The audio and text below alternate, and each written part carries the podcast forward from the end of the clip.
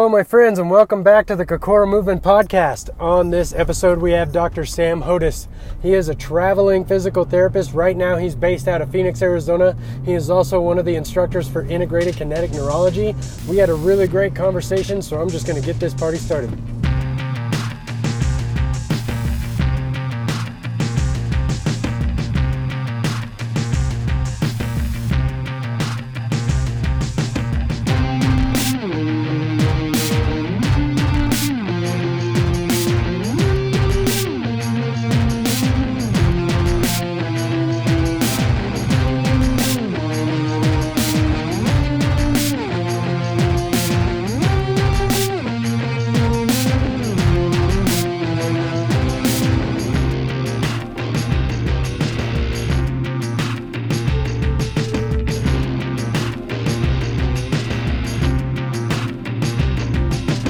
My friends, before we get started on this podcast with Sam, I want to talk to you guys a little bit about mindset, and the mindset most specifically that revolves around your comfort zone, because that's been really baking my brain lately.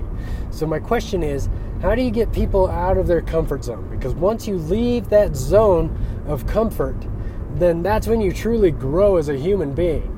And if we could just get everybody to be uncomfortable for just a little bit, then they would ultimately be more comfortable later on. So I heard somebody talking about that very subject today, and it's really interesting to me. So, you know, I know a lot of successful people, and when certain individuals talk about these successful people, they're just like, man, they're really well off. Did they come from money? Are they just really lucky? Or what? But then in that same paragraph, they start talking about, oh, when this person started this pizza place, they were in there busting their ass every day for 2-3 years. And then all of a sudden, they're just not around that much. But they're really lucky, and they really got it worked out, you know, and they're just really, so they're acknowledging the fact that this person started something. They went out of their comfort zone. And they started something that they were passionate about, and they went all in and put in so much work and so much effort that eventually they hired enough people to where they didn't have to be there anymore. But then the people only see the success of this person. Oh, they have a nice house and they have a nice car. They're doing really well. They must have really came from money, or they had some kind of outside help.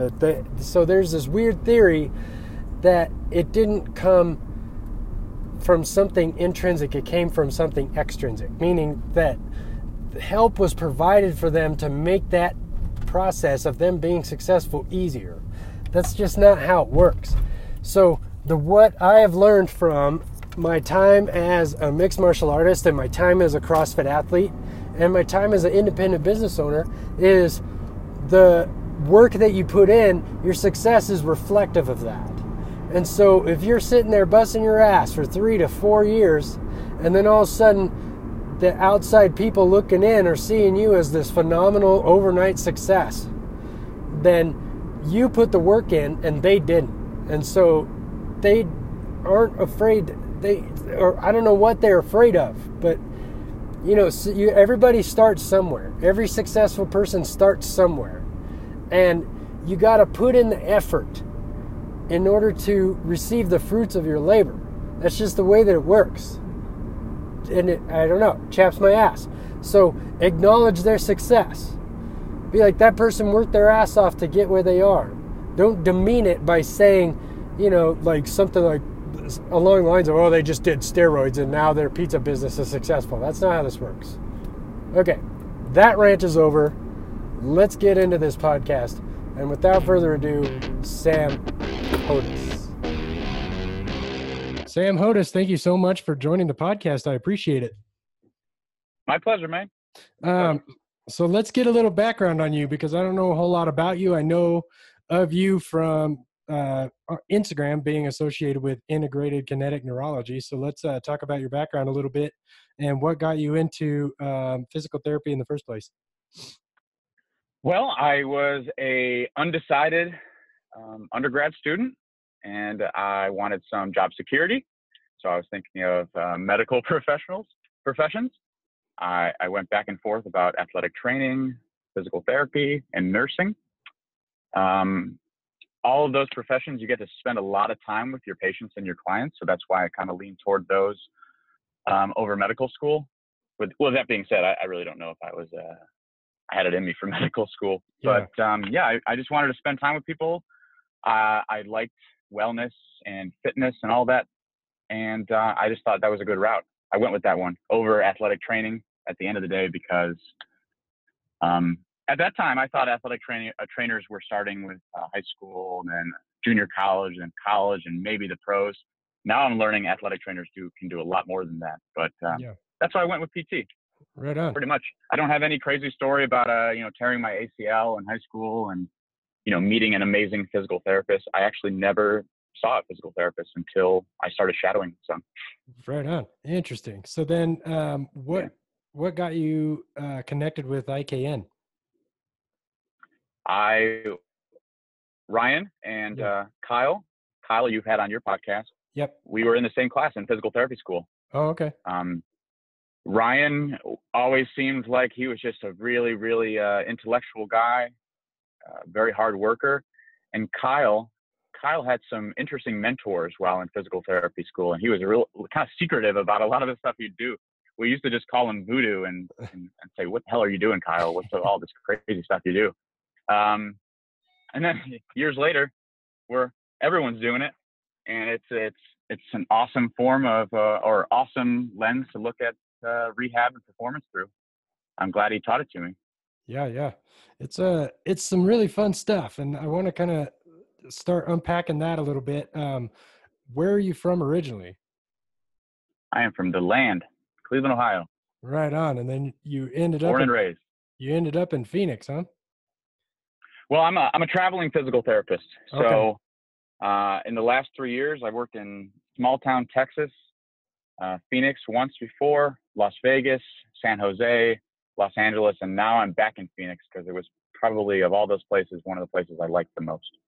Interesting, because I've lived in Arizona my whole entire life, and Phoenix isn't one of those places that I would like the most.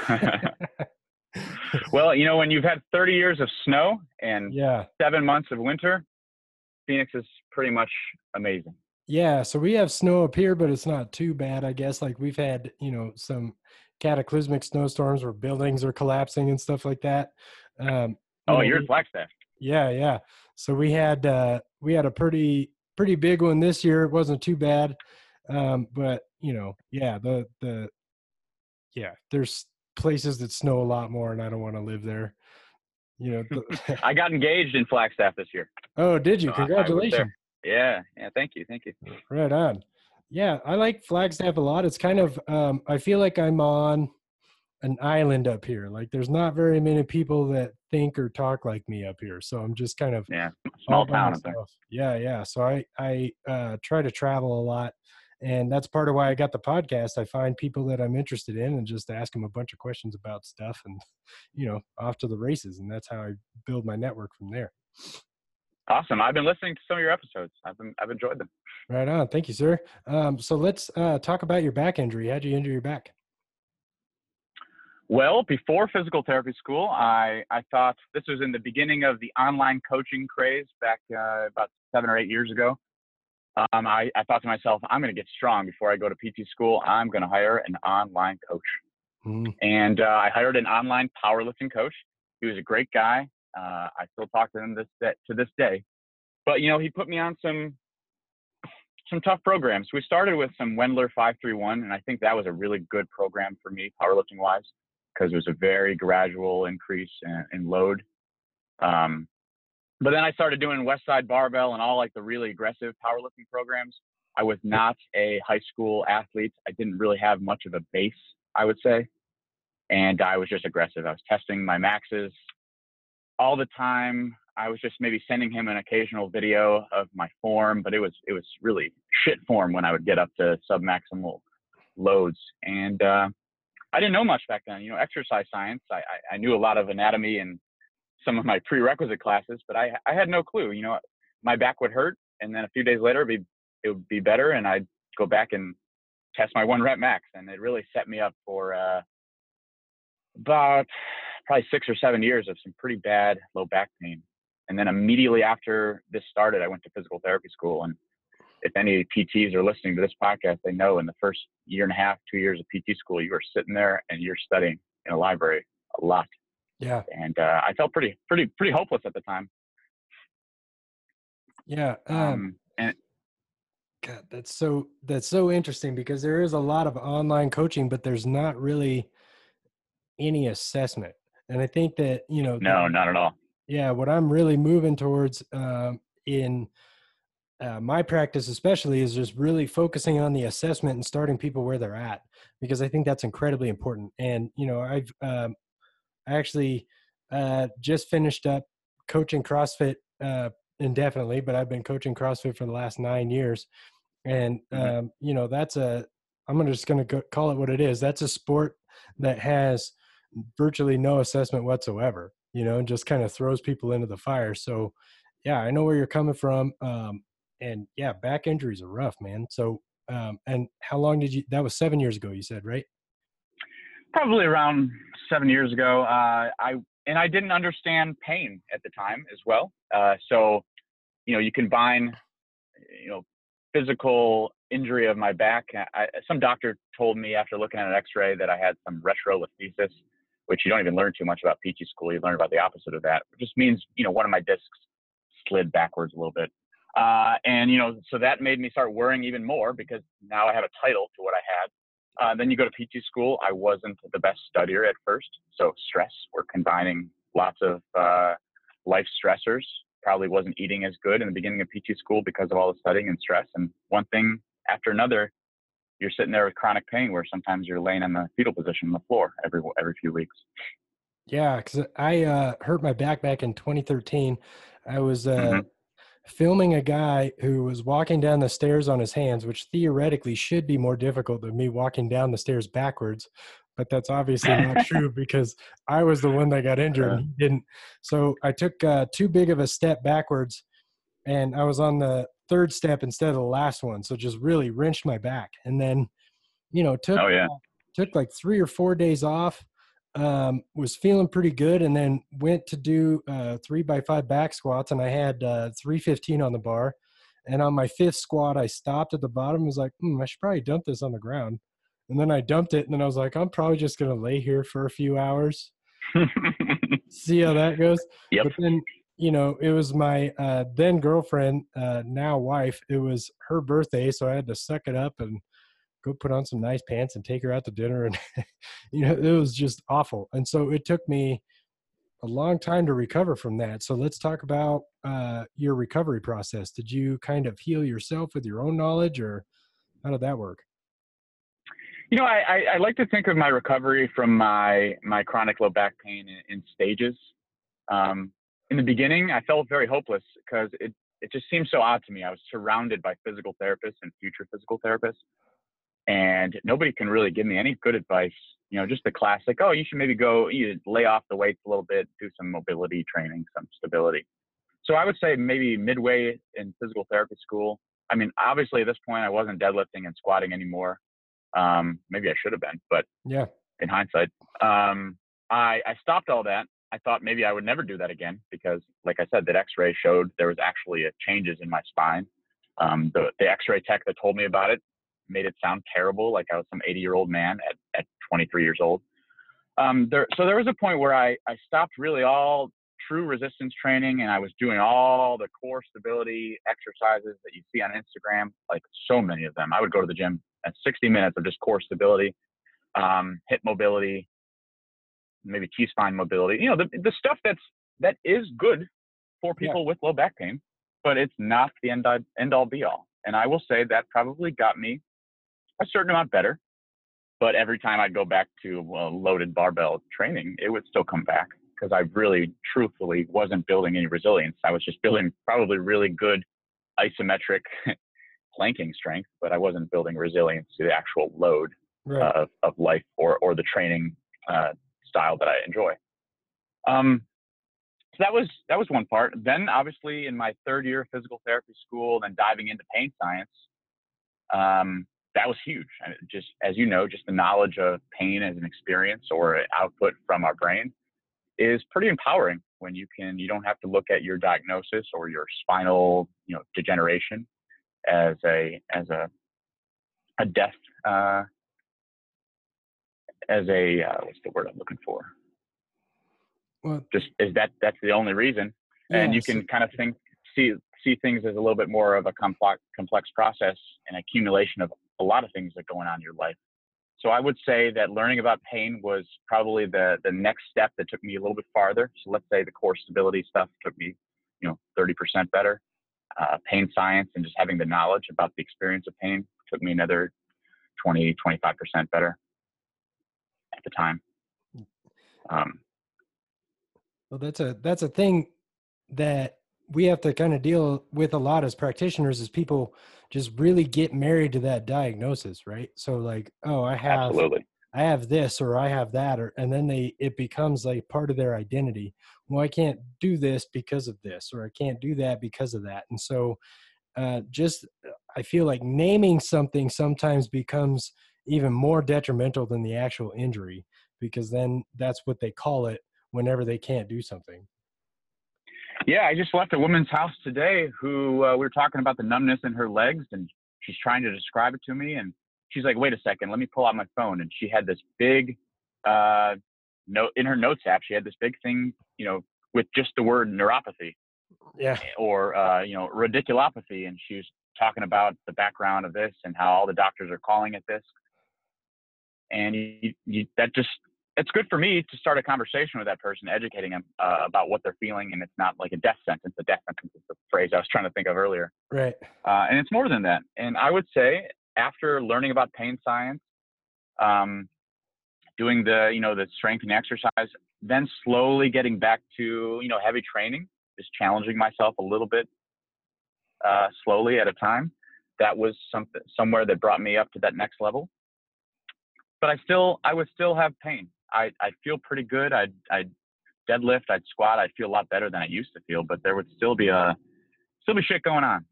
And pain is normal, and I'll still have it occasionally now and then if I push it too hard. But there was still something missing. And I think that's where the neurology, the neuroscience, and the IKN kind of came into play at the end there. Yeah, so that's a thing, the strength training thing, because that's whatever it is, powerlifting, Olympic lifting, CrossFit, whatever it is, there's like this anxiety to be as strong as possible, as fast as possible, right? So, oh yeah, mm-hmm. one of my favorite quotes from Andrea Spina is change in tissues equals force over time. So I started CrossFit in 2010, and it took me until 2018 to accumulate a 500-pound deadlift. You know what I mean? It takes time. Mm-hmm. And so if you're trying to rush that, which is what a lot of people do, they're like, oh shit. Then they start getting into that powerlifting world, and they're like, oh, that's what these people are doing.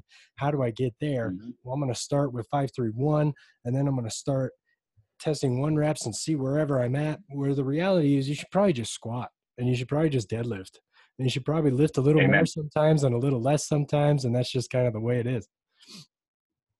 And that's how I look at it now. I mean, I try to still program, but if I'm feeling a certain way, I'm going to modify, my program for the day.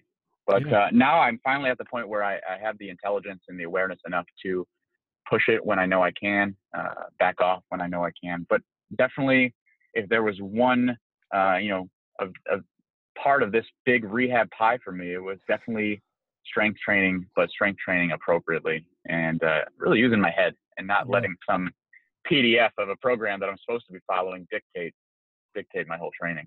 Right. And so then there comes a point where, like I said, I hit that 500-pound deadlift, and I hit that really heavy snatch and that really heavy overhead squat, and that, and then after a while you're just like, okay, what am I doing? You know what I mean? Like, I'm no longer competing. So why am I getting stronger? Right. So like, I'm strong enough. So why don't we just maintain that strength? And if I feel like I'm not as strong that day, then I won't lift as heavy that day. And if I feel really awesome, then I'll go lift more, So it's like, after a while, it just becomes like a, why are we doing this type of question?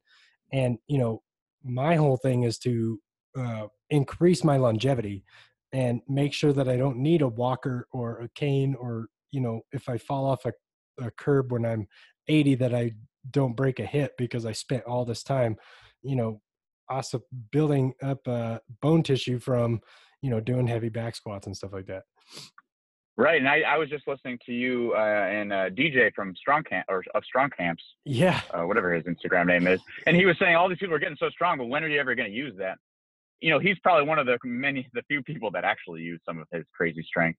Yeah. You know, doing all that stuff that he does. But most people, you know, right now I'm working in home health and I'm seeing people in their 70s, 80s, and 90s. Strength is so important.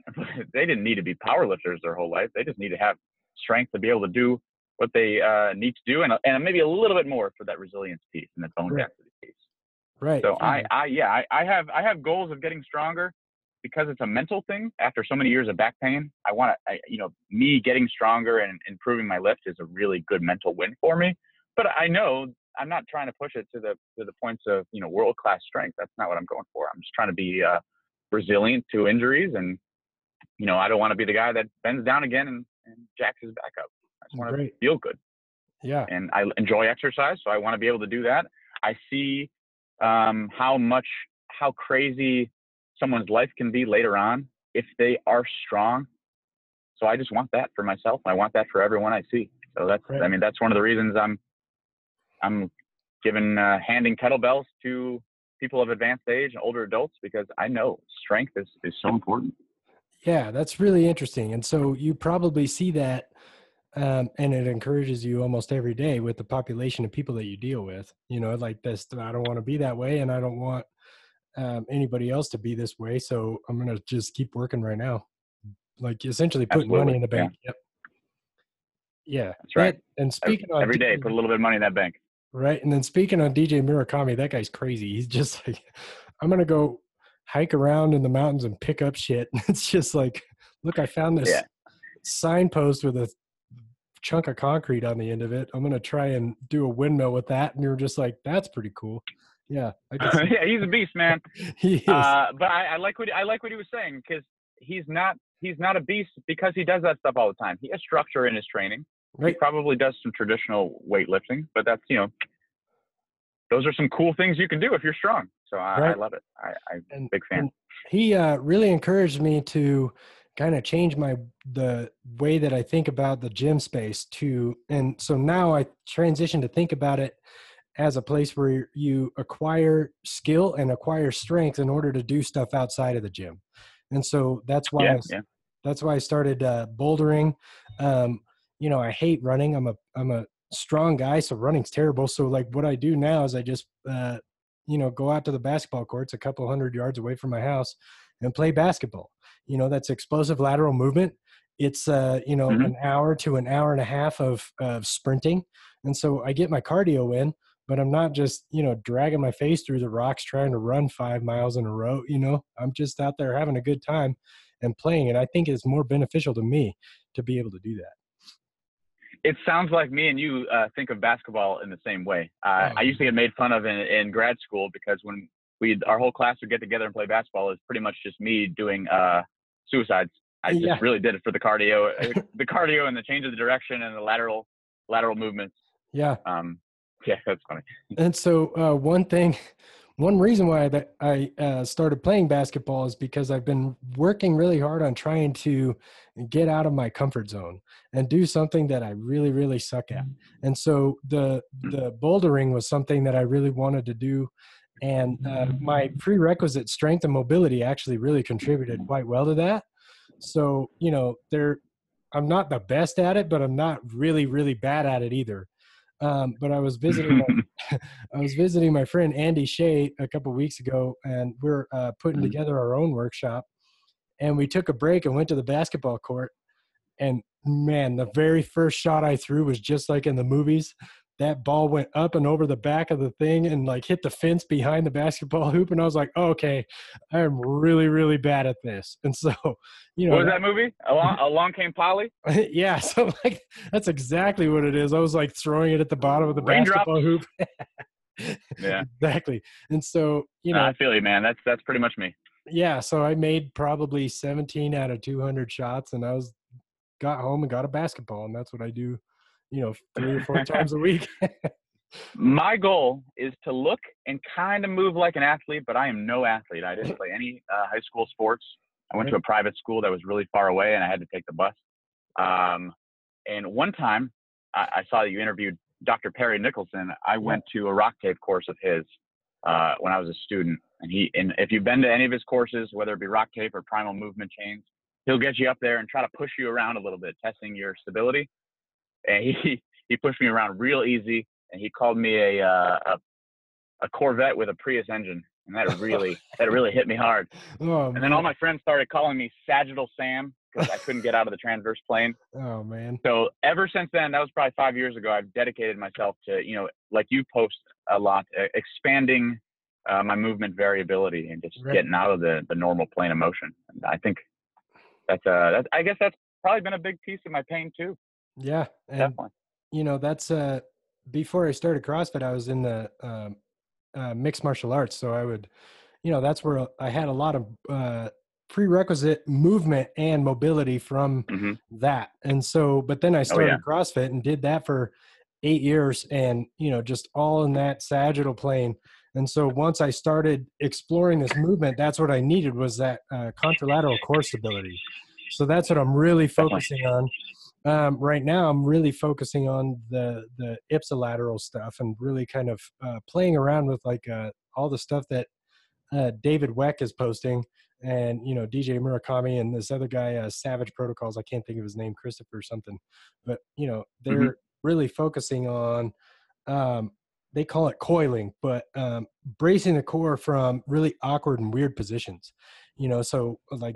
And it's really interesting, and I'm getting really interesting results from it, and I like it a lot. But that's part of what my the tagline for my personal fitness program is: "Don't be a liability." Right. So you need to be able to pick stuff up from weird angles, you know. But I think there's levels to it. Like you need to figure out how to organize your spine and keep your core nice and stable.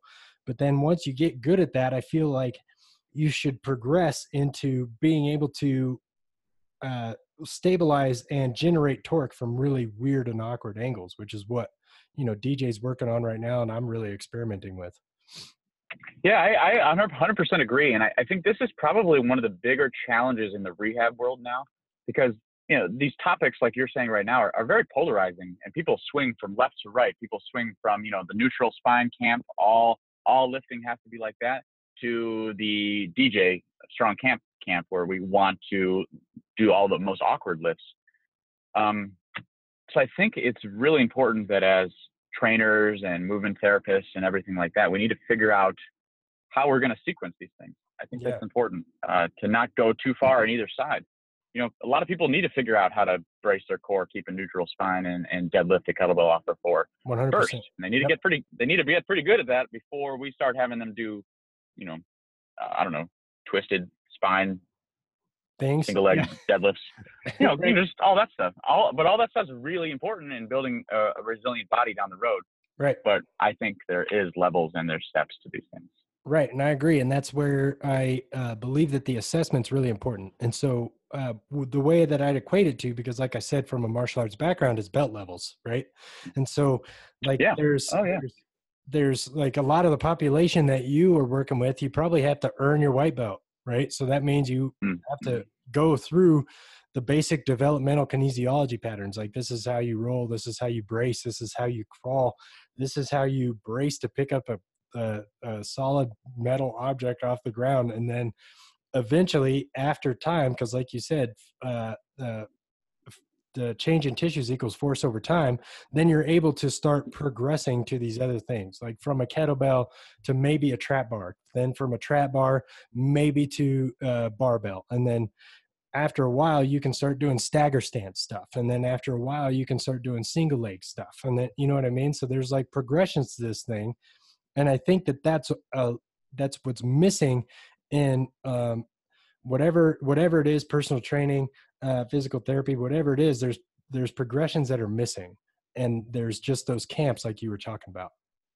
Yeah. I would say in my profession, almost all of that's missing, to be honest with you. We're not, I mean, I think my generation of PTs and the good ones are loading people up, but I mean, that white belt that you just talked about, just even a loaded deadlift or something like that, sometimes that's missing. So a lot of people go to a busy PT clinic, a chain, and they don't even get their white belt, unfortunately. Right. It's pretty sad. It is. And oh, that's such a bummer. And so that's I think there's a really important shift that's happening, especially between chiropractors and PTs, where they're starting to drop insurance and do cash-based only so they can start running their practice the way that they want to, which is essentially spending more time with people, because I think spending time with people is so important. Yeah, like I said before, education is so important. Even for me, in PT school, until we started to learn about pain and I could read some of my own books, I felt pretty hopeless. And I say this to a lot of people. I say, you know, when they're talking about their MRI, their degenerative disc disease, I say, listen, DJD or wear and tear in your spine is pretty much like wrinkles on your face. Yeah. Are you going to give a surgery? Or some people will. A lot of people at Coachella this weekend probably have surgery for that stuff. But I mean, DJD in your spine or degenerative disc disease is really just wrinkles on the inside. Yep. So that's how we need to look at things. It's a part of growing and aging, and we just need to build robust humans as therapists and personal trainers, so those things don't lead to chronic pains. And we have to make sure that these people know that pain is normal. Yep. And as long as we have tools to get out of pain and keep going forward. Right. And so that's a part of our jobs as practitioners is to tell them that we can get them out of pain. And I think what's really important is to educate them on the fact that it might take some time to get them out of pain, because, you know, just from a massage therapist point of view, you know, people come into me and they're like, well, I just want you to dig into this real hard and do some deep tissue because that's what I need. And then they get upset because I don't fix them in the first like session, and then they never come back. I'm like, okay, you know, like it's really, really difficult. So like if I have somebody that comes in and they have low back pain from some kind of neuromuscular dysfunction, then I can get rid of that in a session. But if it's an actual injury, that takes a long time. It's changing tissue course over time. And that's what I keep telling people. And they're just like, whatever, I'm going to go get an injection, or I'm going to go, and I'm like, whatever it is. You know, my life. Yeah. And I'm sure that's really frustrating on your end, because there's the injection thing. That shit drives me crazy. Yeah. I you know, injections are the same as painkillers and all that stuff. It's really just, I look at a cortisone injection or some prescription pain medication as opening a window of opportunity. So there's a reason the first time you get an injection, you're good for a year, you know, some people. And then the next time you get it, you're good for 3 months. Then you get your third injection a few years down the road and you're good for 2 days. And then you get your fourth and you're not good at all. Those injections, if you're going to get them, they should be opening a window of opportunity for some type of movement therapy or something like that. It's when people get injections and they just sit on their ass, nothing's going to change. You didn't change any tissues. You didn't address the neurology of the pain. You didn't really do anything. So that's why I try to stress that, but it's tough. It's tough because medical doctors aren't saying those things. Yeah. I see so many people that get injections and surgeries before they even try any therapy. And that makes me so sad. They could have saved so much money and so much pain and getting cut into if they would have tried stuff. But unfortunately, not every physical therapist or chiropractor or massage therapist is the same. So trying physical therapy or physical therapy failed is kind of a false statement, because you never know who you went to, right? And how busy that person was and whatnot.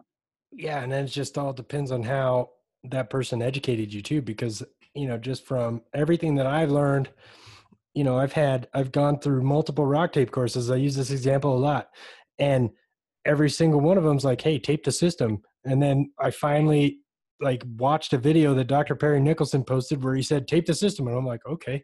But it took me like 6 or 7 people to tell me that before I actually got it. You know what I mean? So then that means that you could go through that many practitioners before somebody says it a way that you need to hear it. And so I liken it to boxing. Like, everybody learns the jab a different way.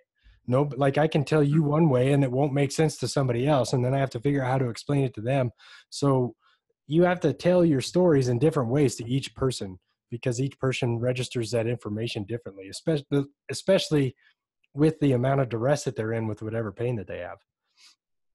Absolutely. And that's all of this conversation that we're having right now is kind of all is what has led up to really being involved with the neuroscience and the IKN approach with Dr. Ryan and Dr. Kyle, because, you know, you work with a lot of enough people in chronic pain, you realize that it's not all the tissues. I know we're talking about tissues right now, but I realized pretty soon into my career that there's more going on with a lot of people. And I think there's more going on with me too. I would, you know, for years, I would go into a gym and stand over a barbell and my pain would be worse just from looking at the barbell or being in that environment. Right. So now that I have the tools in terms of how I educate someone and what I do to address, like you said, with the rock tape analogy that you used, more systems of the body or the whole system of the human body regardless, instead of just in isolation, and really showing people how, you know, there's lots of factors that are influencing their pain, and being able to address more of those factors, that's really helped me in working with people in pain, especially chronic pain. Right. And so then you said something that I thought was really important, probably about 20 minutes ago, where you were talking about the load. You know, so the load is a broad term. So it could be the load of the barbell. It could be the load of the kettlebell. It could be the load of your life. It could be the load of your relationship or your job or whatever it is. You know what I mean? So that all could be contributing to your pain. And so what I'm experiencing a lot now, based on some of the education I received earlier this year, is that a lot of pain is emotional and related to the emotions that we have you know, acquired through the autobiography of our life, you know, and sometimes there's a certain load that's placed on you that triggers that emotion that then triggers that pain that you experienced at that time. And so then it just, like, human beings are really complicated and weird. And it's amazing that we know as much as we do. And the more that we know, the more we realize that we don't know shit, and we're just still learning all this stuff.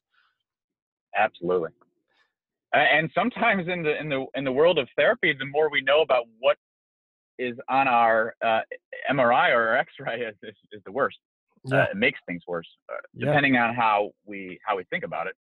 But yeah, I like that analogy. I've always used at IKN, we have a stress timeline, and we just talk about all these stressors in your life that bring you up to that threshold, and that threshold is your pain threshold. But I also use the analogy of all the things in your life filling up the bucket until it overflows, and that's kind of your pain threshold. But I like the analogy of load because you can think of a heavy squat as a part of that load, and you can think of stress in your family or eating habits or sleeping habits as a part of that load also. So I like that a lot. We should make some sort of image with weight and life stressors. We'll figure something out. We'll make an ebook. There's going to be an ebook from this interview. I like it, man. And you know, we even like the stuff that we say, you know, like, oh, that guy's a pain in the neck. You know what I mean? Or like the weight of the world on your shoulders or whatever it is, you know, like that. Or when somebody tells you something, like, you just say, oh, that's really heavy. That's heavy duty. You know what I mean? That's all load. And that makes sense. Yes. I mean, think about it when, you're a massage therapist, how many people have went up to you and says, you know, they feel their traps, their upper traps, and they're like, oh yeah, all my stress is up here. Yeah. People say that all the time. But for some reason, people only think it's your traps. Guess what? Your low back pain is just your output of pain due to those stressors as well. Right. A lot of the time. Right. Right. And it's, you know, God dang, there's so much. So I had one of my clients came in and he was like, well, I hurt my hamstring doing Good Mornings, and I think I tore it. And I'm like, I don't think you tore it. He's like, well, why not? Because you weren't using a heavy load on your Good Mornings. You were still warming up. So you didn't tear your hamstring. And then he busts out that line. Well, I was doing research online and I was looking at all these powerlifters and they said that I tore my hamstring. And then he sends me a YouTube video of all these powerlifters tearing their hamstrings, doing deadlifts and like powerlifting meets. I'm like, you were lifting like 65 pounds, not 800 pounds. Like you have, there's something that happened within your mechanics of your lift that caused that hamstring to be distressed. So it's not injured. It's just distressed. So we need to get you on the table and figure out why. And like, if your hamstring tears, it's a thing and you know about it and your whole leg becomes black and blue and you know, there's a big old wad of muscle, you know, it's a thing. You can definitely see a hamstring tear without a doubt. Right.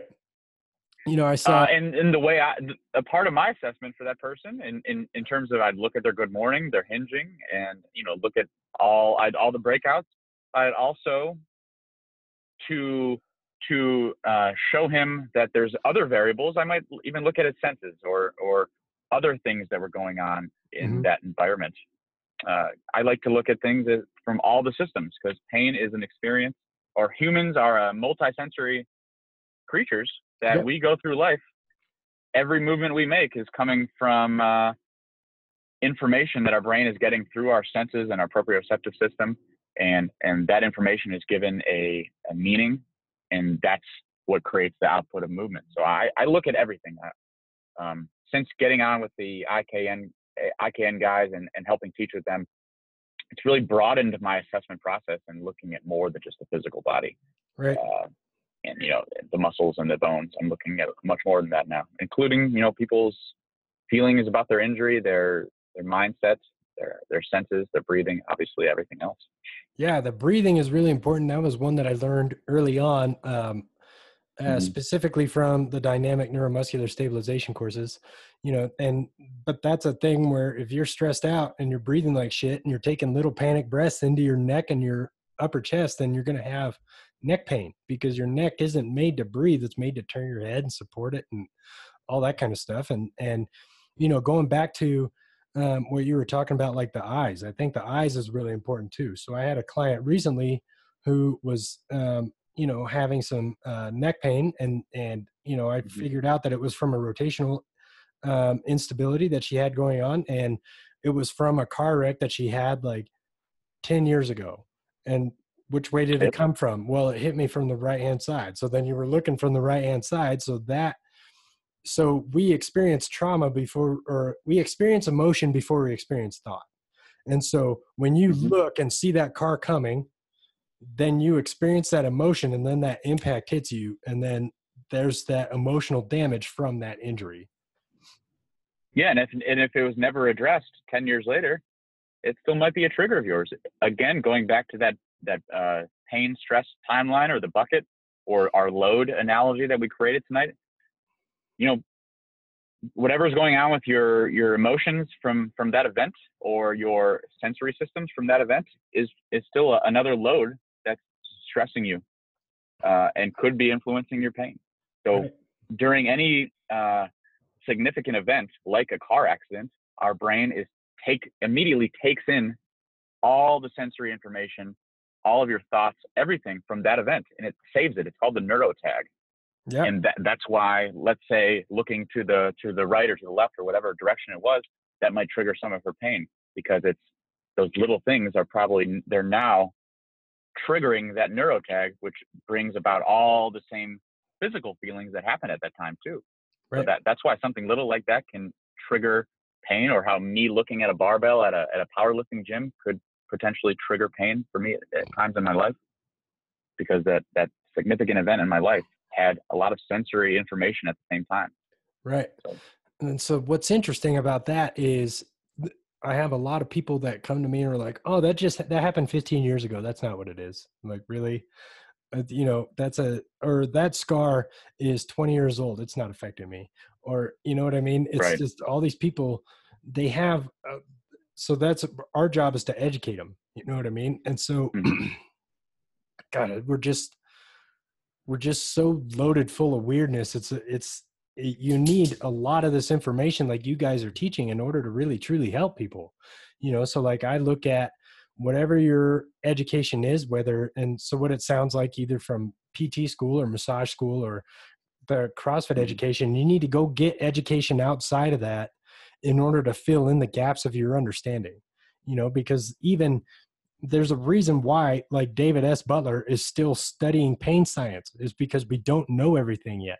You know, we need to, like, there's so much more that's involved with all that. And we need to keep expanding our knowledge and talking to people and learning from each other.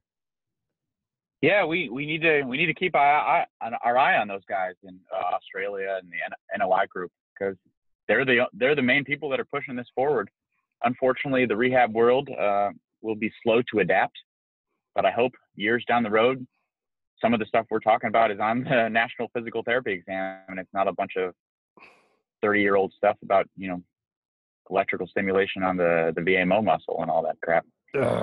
So we need to catch up with the science, because the science is coming out that's showing that all this stuff makes a big difference in pain. But, you know, unless you have the desire to learn and spend your own money and learn more, and you take a class like ours or the one you and Andy are developing, you're not going to know this stuff. It's not what they're teaching you.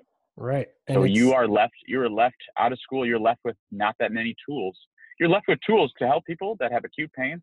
You're not left with that many tools to really help people with the chronic pain population, which unfortunately is a lot of people. Yeah. And it's so interesting, because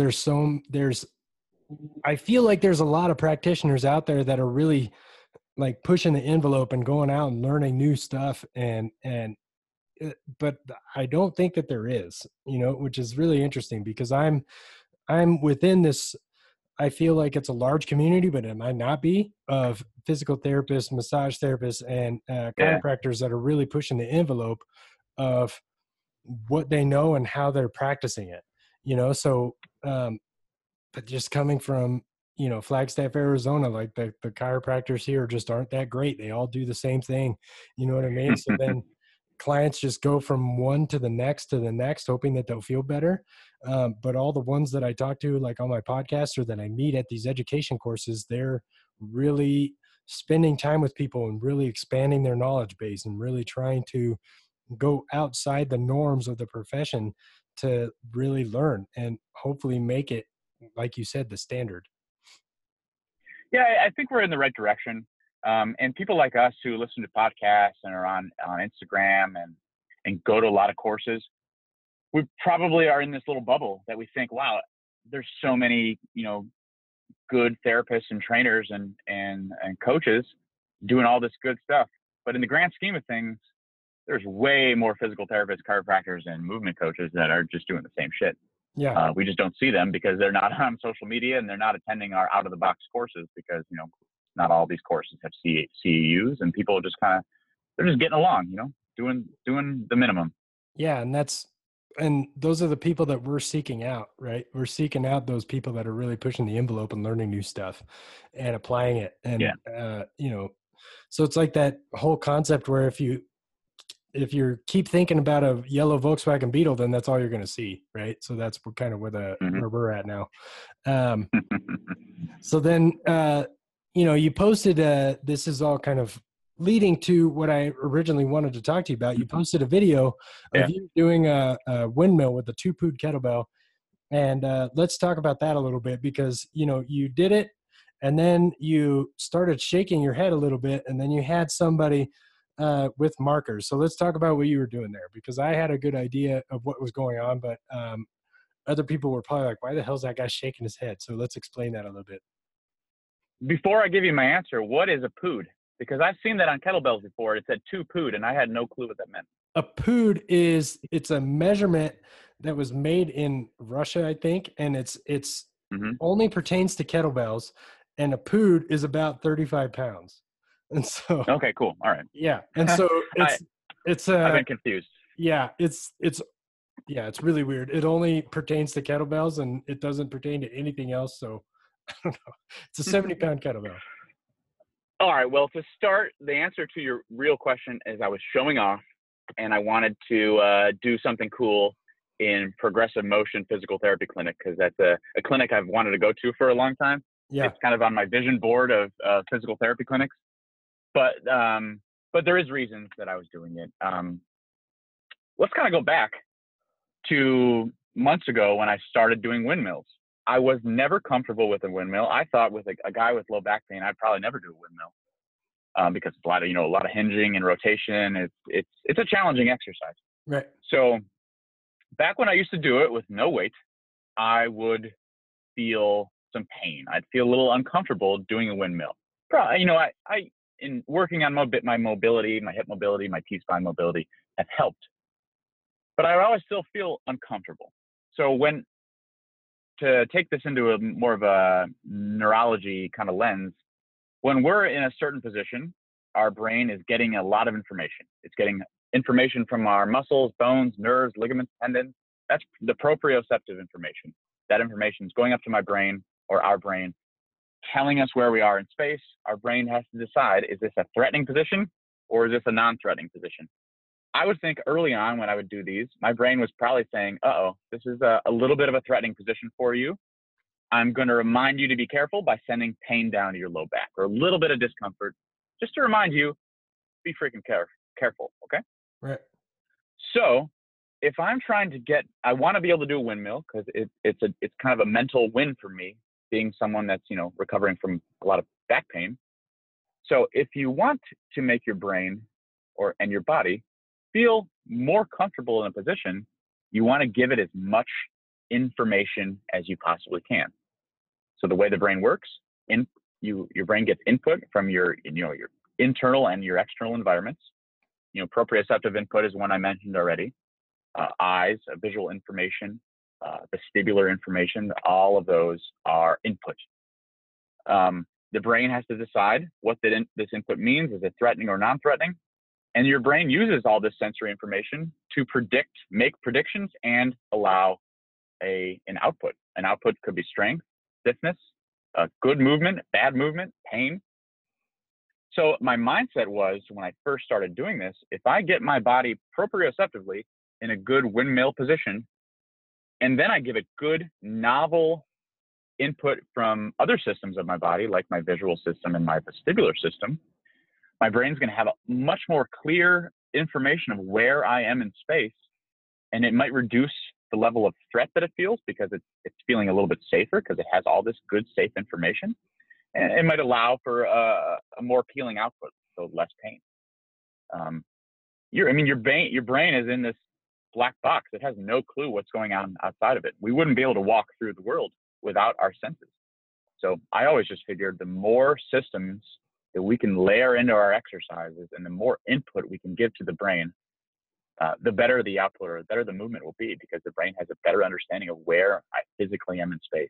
Because I don't have tissue damage in my spine. There's no reason I should have that pain. It's just my brain's not sure about this position. So I'm trying to give it some safety.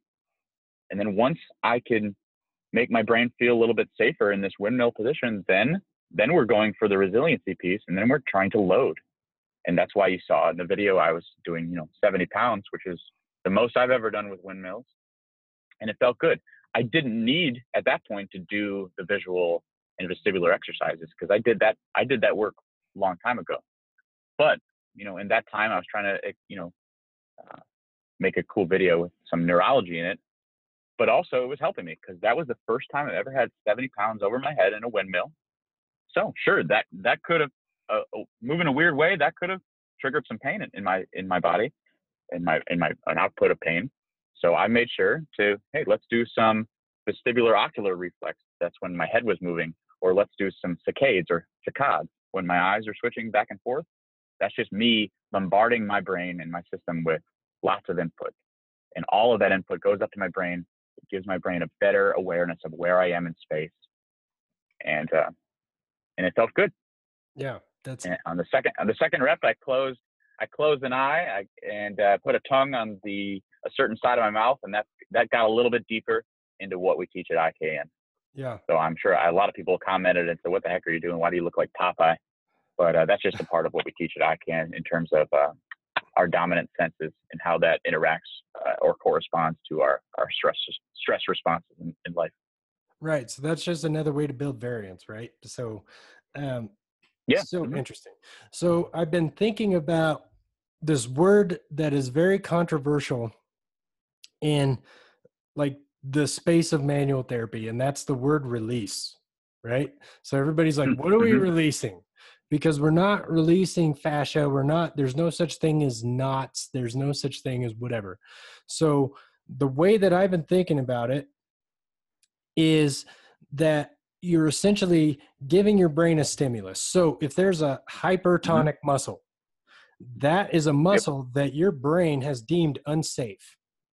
And so in order to make that muscle release, quote unquote, you need to convince the brain that that muscle is now safe, and then it will release its tightness within that muscle, right?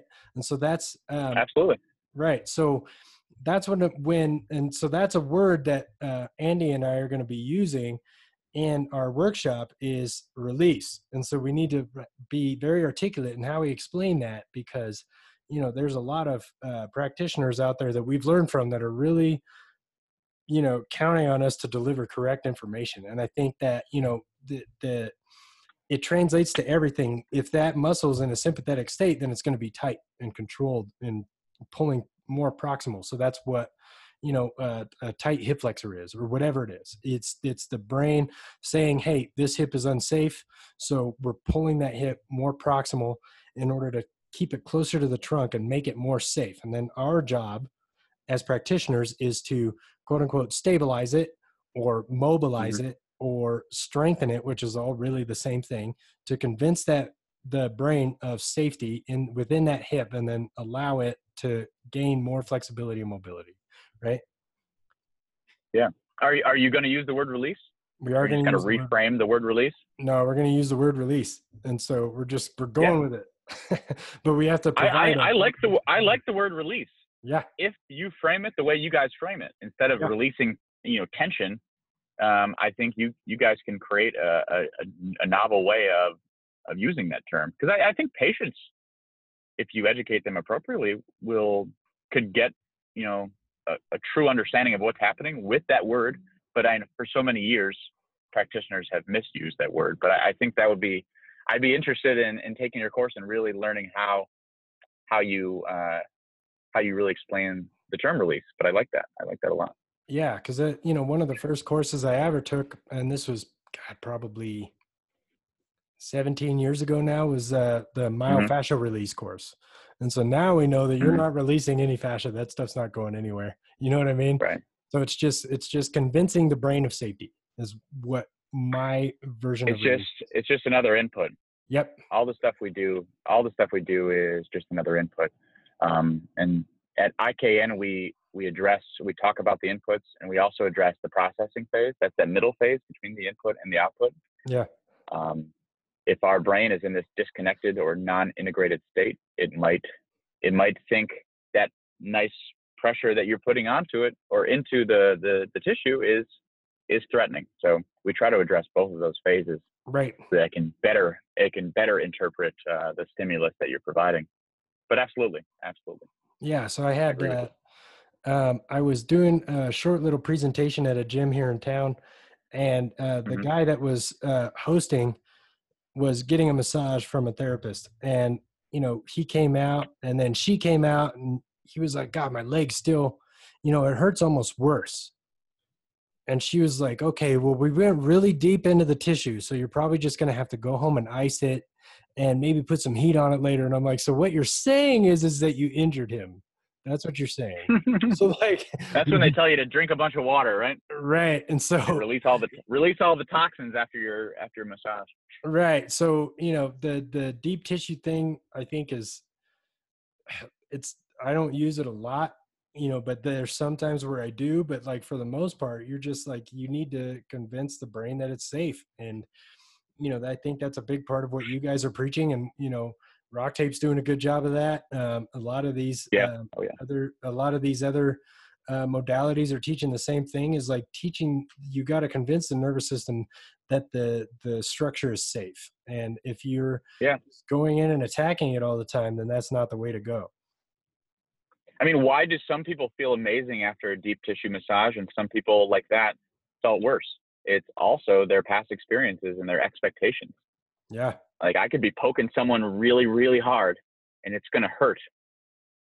But if you have an expectations or expectations that it's a beneficial input or stimulus, and you've had past experiences with good massage therapists that push on you hard, but then you felt better, then that pain while you're getting pushed on will be different, and your response to it after will be different. So past experiences in rehab and exercise are, and massage and manual therapy are also important. Yeah. And setting those expectations before you touch someone and educating them appropriately is absolutely invaluable. It's so important. Right. Because for years, I knew, like 3-4 years ago, I knew that like a rock blade was good. I had, people, therapists that I respect use them. I really like Rock Tape as well, and they're using it. But I didn't know how to educate the person. So I knew I wasn't breaking up adhesions. I knew I wasn't releasing things, but I still wasn't sure how to explain it to him. I'm like, okay, I'm just going to do this. It's maybe I'm distracting your brain. And I think that's actually kind of a good explanation for some of this stuff. Yeah.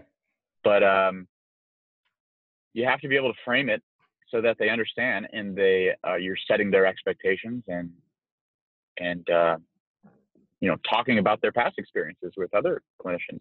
It's all so important. Really, the moral of the story here is everything's important. Right. We have to look at everything and can't just neglect things. Yeah. And in acute injuries, maybe you can get away with neglecting some of those other systems or life stressors a little bit, but guess what? You neglect those for only so long until that acute injury became a chronic injury, and then you're going to have to address them, and you're going to have a lot of catching up to do. So I try to address more of the the social and the emotional part and the other senses, in addition to the tissues, because obviously they're important. Right. As trainers and coaches, we need to address them. But if we can address more, then we're just getting more bang for our buck. And that's really the way I look at things. Right. So with your population, I'm guessing that the visual and vestibular resets are really important. Oh, absolutely. Home health was never something I thought I was going to get into. It was the one field in PT school, the one setting that I didn't ever want to do a clinical rotation on. I never thought it would be fun or stimulating for me mentally to work with the older adults. And I was totally wrong. I went to home health because I was really tired of these contract jobs, because I'm a traveling therapist. You get contract jobs, which are usually the jobs that they're having trouble staffing or small towns. So all my outpatient physical therapy jobs were, 25, 30 people a day. And it was, I wasn't really helping anyone with no time with them. Right. I thought I was going to switch to home health for just a few months, just to, as a reset for me. I learned to like it because you can make a pretty big impact on people, and especially through the visual and vestibular system, because I like to say what I do now working with people of advanced age is I'm stimulating the chronically unstimulated. Right. That could be from a physical perspective of, they're just kind of maybe doing a little bit of walking and sitting on their ass in their recliner watching TV all day. So I'm stimulating them. I'm handing them a kettlebell, having them do a little bit of weight training, stimulating them to, gain a little strength. You'd be surprised how quick someone 90 years old can gain strength if you give them the right stimulus. I also think I'm stimulating the chronically understimulated other senses as well. I think of it, you meet someone in their 90s, your grandmother or grandfather, probably been wearing glasses for a long time. Their neck's stiff. They're probably not moving their neck very much. Based on what I said about their glasses, a lot of their world is right in front of them, not really out in the outer ranges of their visual field. So if you think of the brain, and we've learned in the last 15, 20 years that the brain is plastic, it can change. If we provide it novel stimulus or new experiences. So just by getting someone to look out of their, they're right in front of them, their visual field, having them do novel eye exercises or vestibular drills and have them weight train and get into odd positions, man, I've been seeing people that probably a lot of physical therapists would give up on or hand them a couple of seated exercises. I've been seeing so much change in people at the oldest of years because all I'm doing is just giving them some stimulation that they never had before. And I've learned to love it, you know. And yeah. People look at me like I'm a little crazy sometimes, but that's really just helped me hone in my education process. If you can educate a 95-year-old man or woman on the brain and neuroscience, even if it's in its most simplest form, and they can say it back to you, there's nothing more rewarding, or nothing makes me feel it makes me feel so good kind of about myself that I have enough of understanding now that I can educate someone like that, and they can actually understand it and use it in their lives and teach it to their friends. That's really rewarding for me. So definitely I am stimulating the chronically unstimulated with this population. And I think with this population, it's more important than any population. Yeah. And I think it starts early too. There's one guy specifically on my fight team. He was 35 years old and he kept telling me he was too old for this shit. I'm like, what are you talking about? You're 35, you know? So then there's all these people that start saying that when they're in their late 30s, early 40s. But then by the time that they get to that age, they've been doing nothing for that much longer. Right. So like, it's hard to get it back, but you can at least put a little effort in there getting it back. Right. So, but then, you know, like teaching them, you know, a novel stimulus also stimulates their brain and creates new neuron growth, and then gives them more brain health and builds longevity in that too. So that's like, it's a win-win for everybody.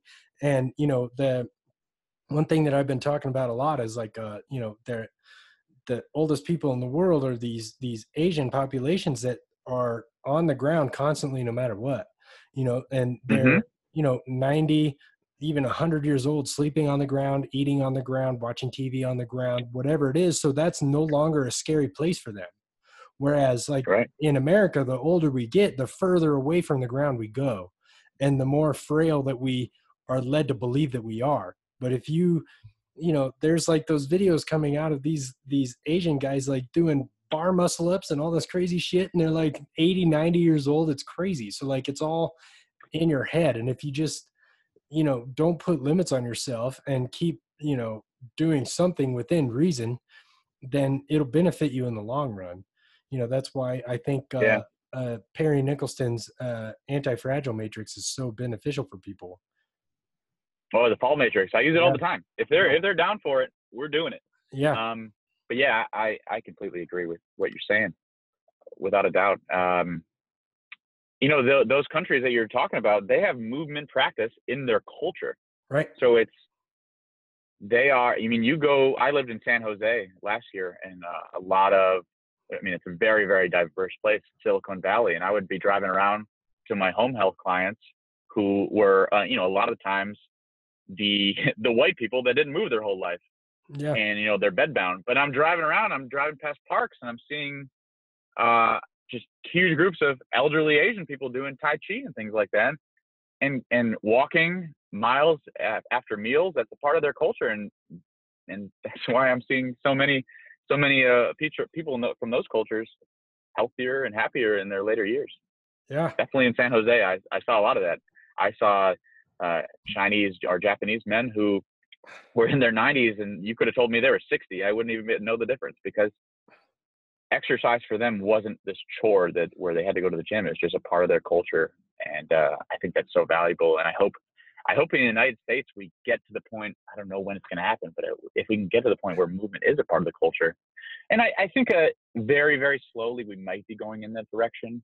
I think there's been studies even in the last 2 years showing that strength or resistance training has such a big impact on your quality of life and your all-cause mortality.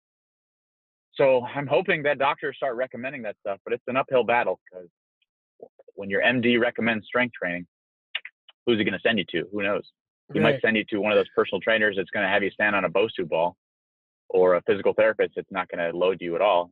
So hopefully the more people in our professions learn and learn what's really important, we'll be going in that direction. But I feel like it's going to be a pretty slow climb, making exercise and resistance training a part of our culture in the United States. Yeah. So I think the biggest hurdle right now is the intensity aspect of it, because I feel like everybody feels like they don't get a workout unless it's like super intense and they're lying on the ground, rolling around in a puddle of sweat, you know? So then they like, cause I have friends that, you know, quit CrossFit, but then go to Orange Theory and then quit Orange Theory and go to some other like high intensity interval training thing. You know what I mean? So like intensity isn't important. Athleticism is important. And I think that gyms make you less athletic, you know? So like my whole thing right now is, the gym is the space where you acquire skill and acquire strength to go do the stuff you want to do outside, which is like riding a bike or hiking or running or, you know, basketball, baseball, softball, whatever it is. Oh man, I could go down a rant on softball. That is the craziest sport ever, because like none of those people train for it ever. They'd never train for it. And then once a year they do like 5 games in a day. And then like 10 games in a weekend, and like, why am I injured? And I'm like, what do you mean? It's like, how did you keep from getting injured? That's amazing. Like, it's amazing if you don't, because like, you know, you should be training for softball, especially if you're playing more than professional baseball players do. Yeah, get out of that sagittal plane. Right. So, you know, I don't know. It's interesting. We're, I think we're moving in the right direction. I just think that, going to take a lot of work to get there, and especially with this I call it the age of information, but you could call it like the age of distraction, where people can just, you know, have a hard day and go play video games or watch, you know, binge watch Game of Thrones or whatever it is, instead of, you know, going outside and playing with their kids or whatever. You know, like I was talking to another friend of mine who, she's a personal trainer who specializes in pregnant women and women that are postpartum. And, you know, just like she's training them as like a family unit to like play and hang out with their child. You know what I mean? Like it's, who's your friend? Her name's Colleen Flaherty. Yeah. Colleen. I know Colleen. Oh, do you? Yeah. I met Colleen in Rochester, New York. Oh, okay. When I was in physical therapy school, I was studying for my board exam, and I saw this girl next to me doing a podcast talking about postpartum and pregnant women, and I just started talking to her, and she's killing it over there in San Diego. Yeah, she's doing a great job. It's really, but she was really fun to talk to, and do you know? Yeah, absolutely. Do you know Dr. Ben Ramos, Flow Force Rehab? He's out of San Diego. Follow on Instagram. Yeah. Yeah. So, I've become really good friends with him. I met him at a DNS course up in Portland, and, you know, every time I fly out to San Diego, I try and see him. But there was one time he was assisting Dr. Philip Snell with a fix your own back course in Phoenix while I was flying out to San Diego for a course. So we just decided to meet up at the airport in Phoenix and hang out. And, he brought another, doctor of chiropractic, with him, Dr. Sebastian Gonzalez. And we ended up just walking around the airport, and there was all these, you know, really overweight people just being super frustrated at their kids because their kids just either are waiting to get on an airplane or just got off of an airplane and just been sitting, and they're just action-packed, full of energy, and they're just all fat and lazy, not doing anything about it.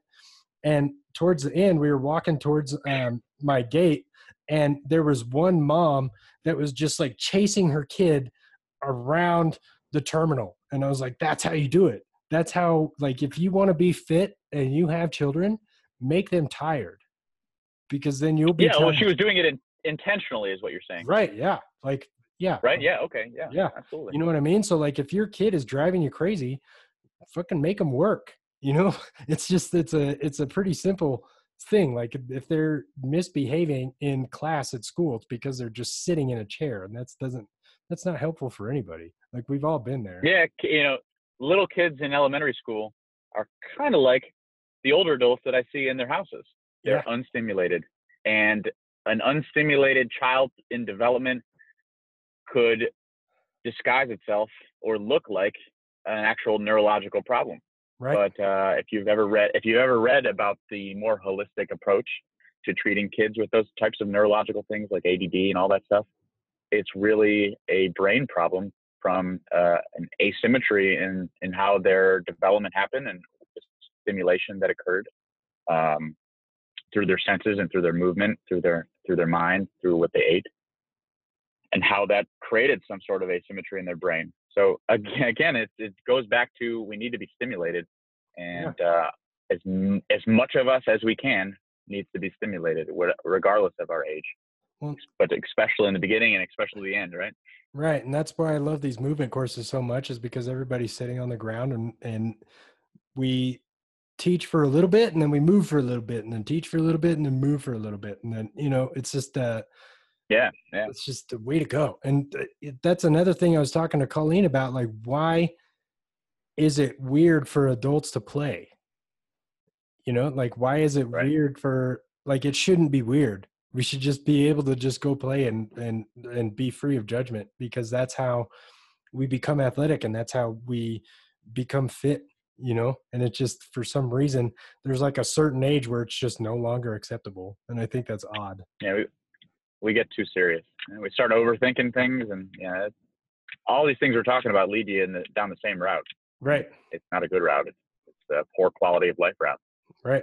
Yeah, but it's hard. It's hard. I mean, like I said, I'm not very athletic. So playing, there's some mental barriers sometimes for me with playing things. Yeah. Or especially with other people. But I'm really good at playing by myself. Right. That sounds funny. But I am that guy.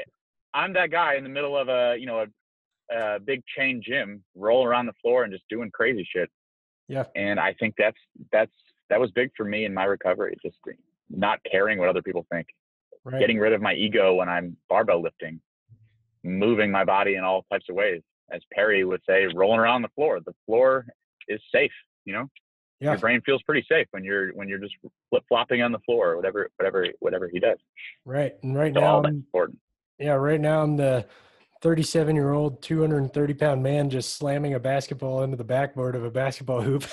That's what I'm doing. Raindrops. Yep. All right, my friend. Oh yeah. I feel like that's a good place to end it. Let's tell people where they can find you.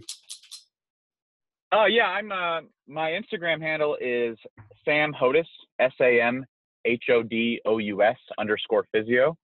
I do see people on a concierge physical therapy basis in Phoenix, but I'll probably be only here for the end of summer, but I'm teaching with IKN, Integrative Kinetic Neurology. Our website is ikneurology.com, and we have courses all around the world right now. So that would be probably the best place. Other than that, follow me on Instagram and maybe attend one of our courses. And we really do give you the tools to have a much bigger impact on people in chronic pain and everyone really, but I would say that would be the population that really we give you some really good tools. Right on. And where are you going next? Do you have an idea? I'm not sure. I might be headed east. I've done a lot on the west side, west coast. I might be headed to Virginia at the end of the summer. Right on. Got to be a little closer to Ohio, but I'm not ready to go back to the snow. Right on. That snow's so hard, dude.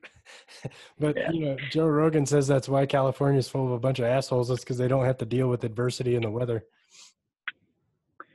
Yeah, so if you do live in Arizona or California, please take your morning cold showers to build some resiliency. For sure. But I don't know if I went back to Cleveland. I don't know if I'd still do my morning cold showers, or they'd be few and far between. Dude, a lot harder to do. I just bought an ice bath for my backyard. I can't do the cold shower thing. I do it for like 30 seconds. I'm like, cool, that's enough. But like the ice bath, I'll sit in there for 10 or 15 minutes. What books are you reading right now? Yeah, it is good. What books are you reading? Right now, let's see. I am reading Starting Strength. Okay. Which is a book that I probably should have read a long time ago, but I'm just hitting it up right now. I just finished How to Win Friends and Influence People in the Digital Age, which is a classic.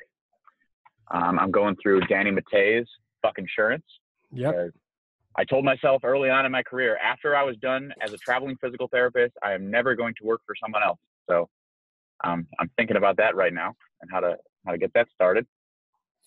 But I'd be remiss if I didn't give you my absolute favorite book recommendation on this podcast. And it's called Back in Control by Dr. David Hanscom. By far the most influential book in treating patients, especially treating patients with chronic pain. It's called Back in Control. Right on. And that is an excellent book. It's written by a spine surgeon that had, his whole career he was doing the most complex spine surgeries ever. He realized years into his career that his success rate was like 2 or 3%, and he just kind of dove into developing a system that addresses more of the reasons, the actual reasons that we have pain. And it's such a good book. I'd really recommend it to everybody. Right on. Awesome. All right. Well, thank you so much for taking the time. I appreciate it. My pleasure, man. Nice talking to you. Nice talking to you. And we'll talk to you soon.